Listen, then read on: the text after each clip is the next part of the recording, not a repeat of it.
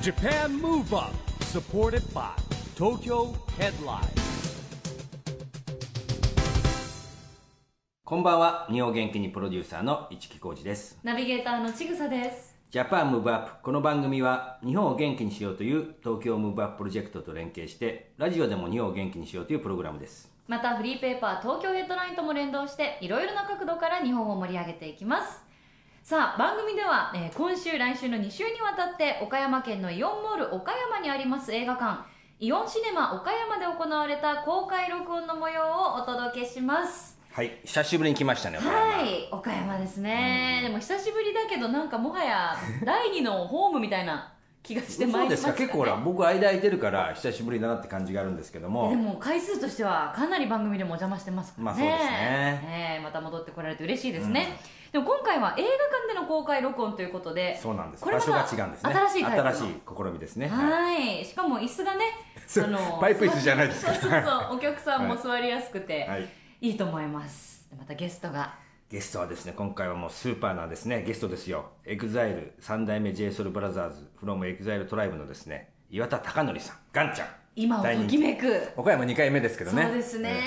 でも多分前回の時よりも、さらにこうスターダムをね。そうですね前回の時でもすごかったですよねごかったファンのねですごかったです。もう今回またね、さらにグレードアはッいプといいグレードまアップするすんじゃか。ないでしょうかはい、お話も盛りだくさん、えー聞いてまいりましたので、それでは公開録音前半の模様をまずはお楽しみください。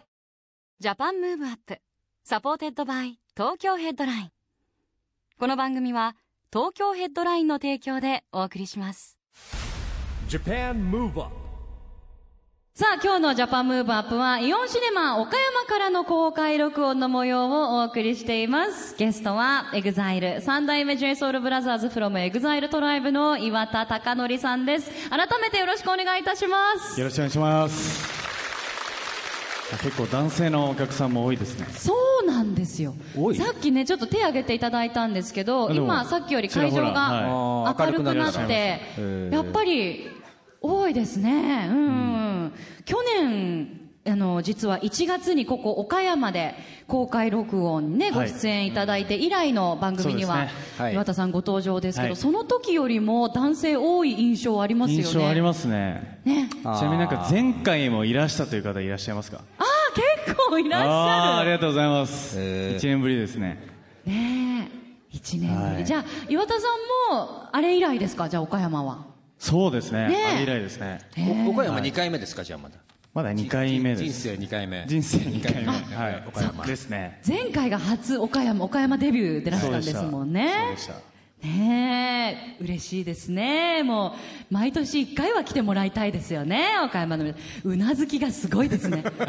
よく見えますえーっと最初のご挨拶にも岩田さんおっしゃっていただきましたが、まあ、今回は映画館でね公開録音ということで、えーなぜかということなんですが、まあ、映画のねご主演のお話があるので今日はその辺もたっぷりと伺っていきたいと思います、はい岩田さん映画館っていうのははいよく来られます、いや、もうしょっちゅう行きますよ。はい。もう結構映画ぐらいしか、まあ趣味でもないけど、まあ、好きなことというか、まあ休みだったり、時間ができたら、あのー、新作映画とかチェックしてますね、いつも。え変装とかしていくんですかだって映画い館や僕貸し切りっていうわけに は貸し切ってます全然普通に行きますよ。普通に行きます。でもそれは一一人で行くんですけど、人で誰一か人で行一きま人すで。はい。映画は一人で見に行きます、大体。えー、それはもう昔からのポリシーですか一人で行くっていうそれともやっぱりいや、なんか、デビューされてからなんとなく一人で行くように全然もう昔からですね変わらないですまあ別に人と見に行くのはいいんですけど結局入ったら一人じゃないですか、まあなんで、ねはい、いつも一人で見に行きますねえーでもたまに一緒に見に行くと映画館のの中で映画の途中ですごい話しかけてくる友達とかいるじゃないですかああもうそういうの一番ダメですねいやそうですよ ね、で終わった後に感想を言い合うとかそういうあのそれはめっちゃしたいですあそうなんですねそれはしたいです、じゃあベストなのは一人で見に行った後に見に行った人と連絡を取り合って映画の話をするっていうのが一そ番れです。暗 い。 いやいや、まあ、ね二人で見に行って黙っとけばいい話ななるほどね。まあ黙っとかまた席離れとけばいいわけじゃないですか。席離れてそう一緒に見に行ってるんですかわざわざわざわざそれもね、どうかと思いますけカど。ップルじゃシあートに一人ずつ座るとかね。広めにとって広広めねにとって。 でもあの新作はよくチェックされてるっていうことですけど、はい洋画邦画問わずですか、はそうですね最近あのあれ見ましたねレベナント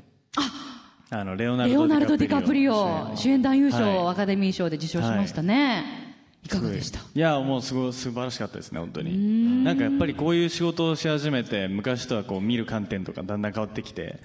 えこのアングルでこのワンカットで撮ったのってどうやって撮ったんだろうとかそういうことばっか気になっちゃうんで、なるほどね。へーえその役者さんの視点というよりはそういう総合的な撮り方だったりそう,、ですねいう視点でもご覧になそれるもなんか最近そういう目でももうすごい。プロデューサー目線ですね。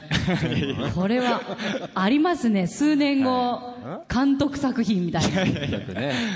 全く見えてないですけどはいちょっとやりたいなとか興味はおありになるんですか興味はありますけど、まあ、まだ今じゃないですねそれははいあら、あの、エグザイルトライブの中で映画を監督した人ってまだ、まあ監督はいないんじゃないですか、まだヒロさんがいるじゃないですか。はいヒロさんは別としたら、監督はいないですね。映画作品ですけど、はい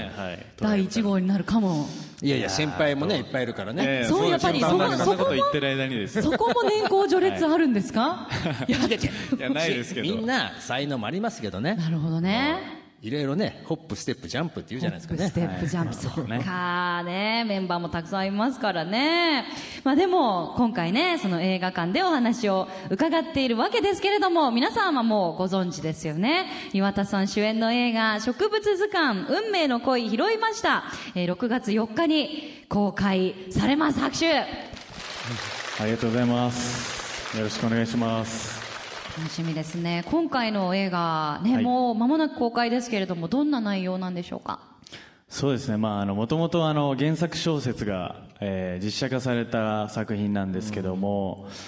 うーんまあ胸キュンシーンというか、まあ、王道のラブストーリーなのでそういうシーンもたくさんやっぱりあるんですけども、まあ、他のこう恋愛映画と違うポイントとしては、まあ、やっぱ植物図鑑っていうタイトルの通り植物がすごくこうキーワードになっている映画で、まあ、身の回りにある植物の温かみだったりとかあとは人と暮らすことの素晴らしさだったりとかを、まあ、改めて気づかされるような映画になってますね。はいうん胸キュンシーンもいっぱいというお話ありましたけどそういう胸キュンシーンって、はい照れくささとかあるんですかいや演じてる時はもう全くないですよ、おお、はい、もうなんかストーリーに入り込んで、えまあ、その感情の流れとかもあるんで、よくその質問をしていただけるんですけど、全く演じてる時は恥ずかしいとかはないですね、えええまあ、今回有川博さんのベストセラー恋愛小説の実写映画化ということで原作とか、まあ、台本とか最初にお読みになった時に、あこういうシーンあるんだって思う時も別に、あ照れるかもなとかはないいやそれはめっちゃありますあそこはやっぱあるんですね、はい最初本読んでこれやんの俺みたいなおお それはすごい感じましたね、へえでもやっぱそうやって活字で読むと、わーってなるけど実際役に入って、まああのーシーンが始まると、はい意外とその気持ちは払拭されるとそうですねやっぱりこう現場に入ると、まあまあ、あの相手の、相手役の、ね、高田さんも目の前にしてっていうふうになると、しっかりなんていうんですかねそのストーリーの中にこう自分の身を置ける環境になっているので、全くないですねやっぱり。はいえーあの高畑充希さん、今、話題の人じゃないですか、はい結構、とと姉ちゃんとかととね、姉ち出ゃんてますけど、はい朝ドラい、かがでした、あの間合いは、間合い間合いとかこう、まあそうです相性ね。いや、やっぱ、やっぱり、なんか僕もなんかすごくこう、正直この作品に入る前に、まあ二人のラブストーリーじゃないですか。なので、この二人の関係値が全てだなと思って、なんかその現場の雰囲気だったりとかも結局絵に出てしまって、あの見る方に伝わってしまうものだなと思ったので、とにかく早め早めで距離を詰めるというかコミュニケーションを取って信頼関係築いた上でお芝居をこうしないとまずいぞと思っていたんですけども、全くそんなの僕の気憂でしかなくて、本当にクランクインして初日2日目ぐらいにはもう本当になんだろうなあの初対面とは思えないぐらいあのいろいろといろんなお話もさせていただいて、すごく気さくで、まあ、あのテレビで見る印象のまんまだと思います、すごいポジティブですし、あとは芸歴ももうあの僕よりも年はお若いんですけども、もう10年以上になるので、もうある意味、ベテランの風格といいますか、落ち着かれていて、はいタフな女優さんだなと思いましたけどなんね。かもう一緒に出てるとやっぱりこうご飯例えば休憩時間一緒にいたりとか、はお弁当食べたりとかはい、そういうふうにやっぱするんでもんですいかやもう本当毎日一緒に食べてましたよ、はい、どんな話するんです かいやなんかなんかそうですね話の中でいろんな共通点ないかなとかいろいろ探しながら喋ってたんですけど、あっという間に見つかって、まあ、お互いこうご飯が大好きなんですよ、まあ、食にうるさいというか逆に言うと、まあ、グルメというか、まあ僕はグルメでもない、まあ、そのいろんななんか美味しいお店の話だったりとか最近行ったお店のここのメニューが美味しくてとかっていう話を情報交換したりとかして、なんかそんな話からすごい仲良くなったのを覚えてます、へえあの普段からそういうお芝居する現場で共演者の方とコミュニケーションって取ろうと思う方ですか、例えばそれが仲悪い役柄あーの人でもなるほどねいやうーんなんかその役者さんによってはやっぱそういうの気にされる方多いと思うんですけど、僕本当にあんまり気にしないんですよおーそんな感じですね朗らかでね穏やかですもんなんでうねいやもう本番ギリギリまでずっとくっちゃべっていたいっていうかそういうタイプなので逆にそれであのもう話しかけないでもらえますかみたいな感じに思われることもありますねえー、あでもスイッチオンオフタイプなんでしょうね、きっともう本当に役に入るってなったら、もうさっきまでとはもう別のスイッチがで入もる本当なんか本番、いわゆるそのカメラテストとか段取りとかもいろいろあって何回もやるんですけどお芝居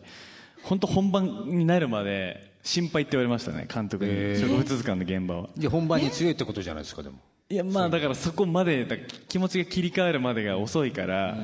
テストとかやっても本当にこいつ大丈夫かって 毎回監督に思われてるって言ってましたえーはいまあじゃあ確かテにそうでスすテストぐらいまではちょっとまだ、もう結普段の岩田さんが僕のまんまでやってやったりとかしますねそうなんですねでじゃあもう本番のスタートがかかるとはい、発揮するタイプというか、でもどちらかといえば、はい実際料理は本当によりはもう手元も全部自分です今回の映画はああそう、はい今回ねあのその植物オタクで料理上手という、まあ、ミステリアス男子草壁樹き役ということでねたくさんお料理のシーンもそうですねあるんですやよっねぱり多かったので、まあ、去年の夏だでしたけど撮影、まあ、その当時はあの、まあまあ、朝ごはんとか自炊する努力したりとか、まあ、普通にあのフライパンだったり中華鍋持っていろいろと特訓はしましたね、じゃあもうこの映画きっかけで少しお料理をされるようになってそうですね、最近はもうなかなか時間もなくて自炊できてないんですけどはあ朝ごはんは今は自分で、い、いやもう今作る時間がない作ってないですはいまあ、寝る時間もないぐらいですからねねそおんなことない忙でしすいけど撮影期間中はもう本当期間限定で手作り朝ごはんだったわけですねやってましたね、メニューはどんな感じだったんですかいやもう本当めっちゃシンプルですもうご飯炊いて、あまあ味噌汁とあとなんだろうな、まあ、魚焼いたりとかそん ぐらいまさかの純和食はいもうちょっとあのトーストとスープとみたいなのが来るかなと思ってたんですあ本がっつり和食ですね和食ですねそれはお好きなんですかやっぱりあ和での朝食も食べ物だとやっぱ和食が一番好きです僕へえ他どんなお料理が食べるのは好きですか和食の中だったら和食いやでも一番好きなのはやっぱお寿司なんですよお寿司かお寿司が一番好いきや今ねちょっとファンの女性の方がねちょっと好きな肉じゃがとかだったらなんかなん となく肉じゃが練習しとこうかなみたいな気持ちになるかなと思ったんですお寿司言われたらなかなか握る練習で居きない酒屋メニューでしょそのあの肉じゃがは、そうねね、肉じゃが外外食あそうあかーはいはいはい寿司そうかまあまあ家庭料理 家ね庭料い理だや家ったら庭料理はでもまあ母親の味で育ってるんで、はい好きですよもちろんお母様お料理上手だったんですか結構そうですね何でも作れる母親でしたねじゃあ好きなお袋の味ベストワンはうーんまあなんか思い出深いっていう意味でいくと、まあ、きんぴらとかおおきんぴら、はあいあ本当王道のそうですねカレーライスとかハンバーグってくるからなもうちょっ とね、お肉系来るかなと、いろんないやそこはやっこぱう、メね、イン予です想をよ覆ねる。うん絶対になんかあるのはきんぴらですねあーもう常備菜みたいな感じで、そうねですねいつも出てくるってはいいういこつともです出かてきねま。すね お寿司でも焼き鳥も好きですよねいやお好きですよね焼き鳥メルディエチ焼き鳥のお店だ まあそうですね、まあ、うちでもやってますしよく、まあ、メンバー同士でも、まあ、焼き鳥は好きでよく行きますね、うんあそうかもうメンバー同士本当仲いいですものね。そうですね仲いいと思います、はい、今でなんもかそうよあのね行か聞れるくと何あの大会系のクラブみたいなノリなんでしょうもうみんなそうですねそれぞれがなんか年一番下は誰ですか一まあ番え下はエグザイル EXILE だで言うとと大輝大輝がでももう二十歳になったのでお酒飲めて一番上では3代目だと僕が一番下なんですけど、はい、年長者誰ですかエグザイルいやヒロさんですねヒロさん除くと3 人卒業しちゃったからそうすると淳ああその今今のの今のエグザイルだとあそこら辺があそうですね36か7ぐらいですね健一さん刑事さんかそうそうあの3人あ違うわ淳さんかあ分かったそこでも思い出並しんでたます刑事と検事だですね。そうですねそうですね1個下が哲也淳あそうだ哲也さん淳さんで明さんみたいなねえもうたくさんいるからもう年齢がごちゃごちゃになっちゃいますよね。あでも3代目はそうかガンちゃん一番年下僕一番下ででエイリー、えーボーカル2人健次郎さんで直樹さん直人さんでなるほど直人さん昨日久々に会いましたねあ、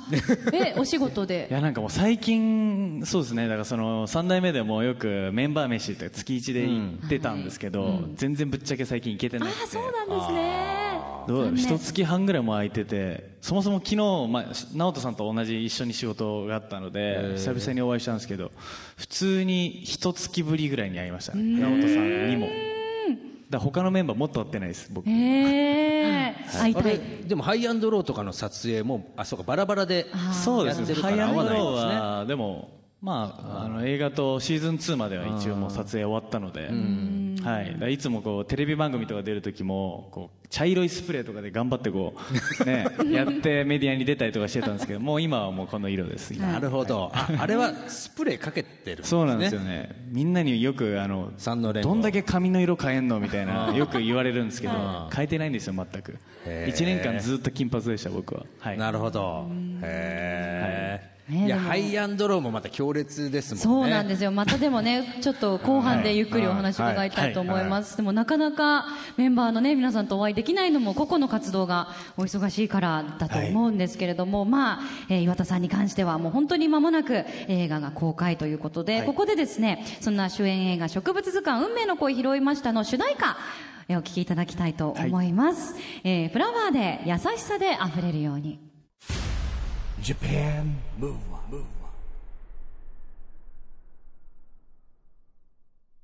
ということで今回は岡山のイオンシネマ岡山で行われた公開録音の前半の模様をお届けしました一木さんすごいかっやたやっぱりすごいですよねイオンシネマ岡山のあのスペースが大きかったせいもあるんですけど、まあ、かなりのですね反響というか盛り上がりというかですねはい体力使いましたもう登場の時の熱狂具合がもうね本当ですねはいすごかったですがそんな岩田さん主演の映画「植物図鑑運命の恋拾いました」は6月4日公開ですえぜひ劇場に足をお運びくださいそして、えー来週は後半の模様をお届けしますのでこちらもお楽しみにさあそしてここで毎月第2第4月曜日発行のエンタメフリーペーパー東京ヘッドラインからのお知らせです東京ヘッドラインでは地方創生を推進し日本を元気にするために各市町村にフォーカスした不定期連載チーム 2020× 地方創生を実施しています記事では全国各地の自治体の首長独占インタビューを実施し2020年に向けた取り組みを伺ったり地方の注目トピックスを紹介するなど地方創生に取り組む地方自治体の今がわかる内容です2020年に向けて地方の盛り上がりを感じたいあなたはぜひ東京ヘッドラインをお近くのラックでピックアップしてください配布先はウェブサイトやアプリをチェックしてくださいねそれではジャパンムーブアップそろそろお別れのお時間ですが次回も元気のヒントたくさん見つけていきますよはいオリンピック・パラリンピックが開催される2020年に向けて日本を元気にしていきましょう、はいジャパンムーブアップお相手は市木浩二とちぐさでしたそれではまた来週来週ジャパンムーブアップサポーテッドバイ東京ヘッドライン。この番組は東京ヘッドラインの提供でお送りしました。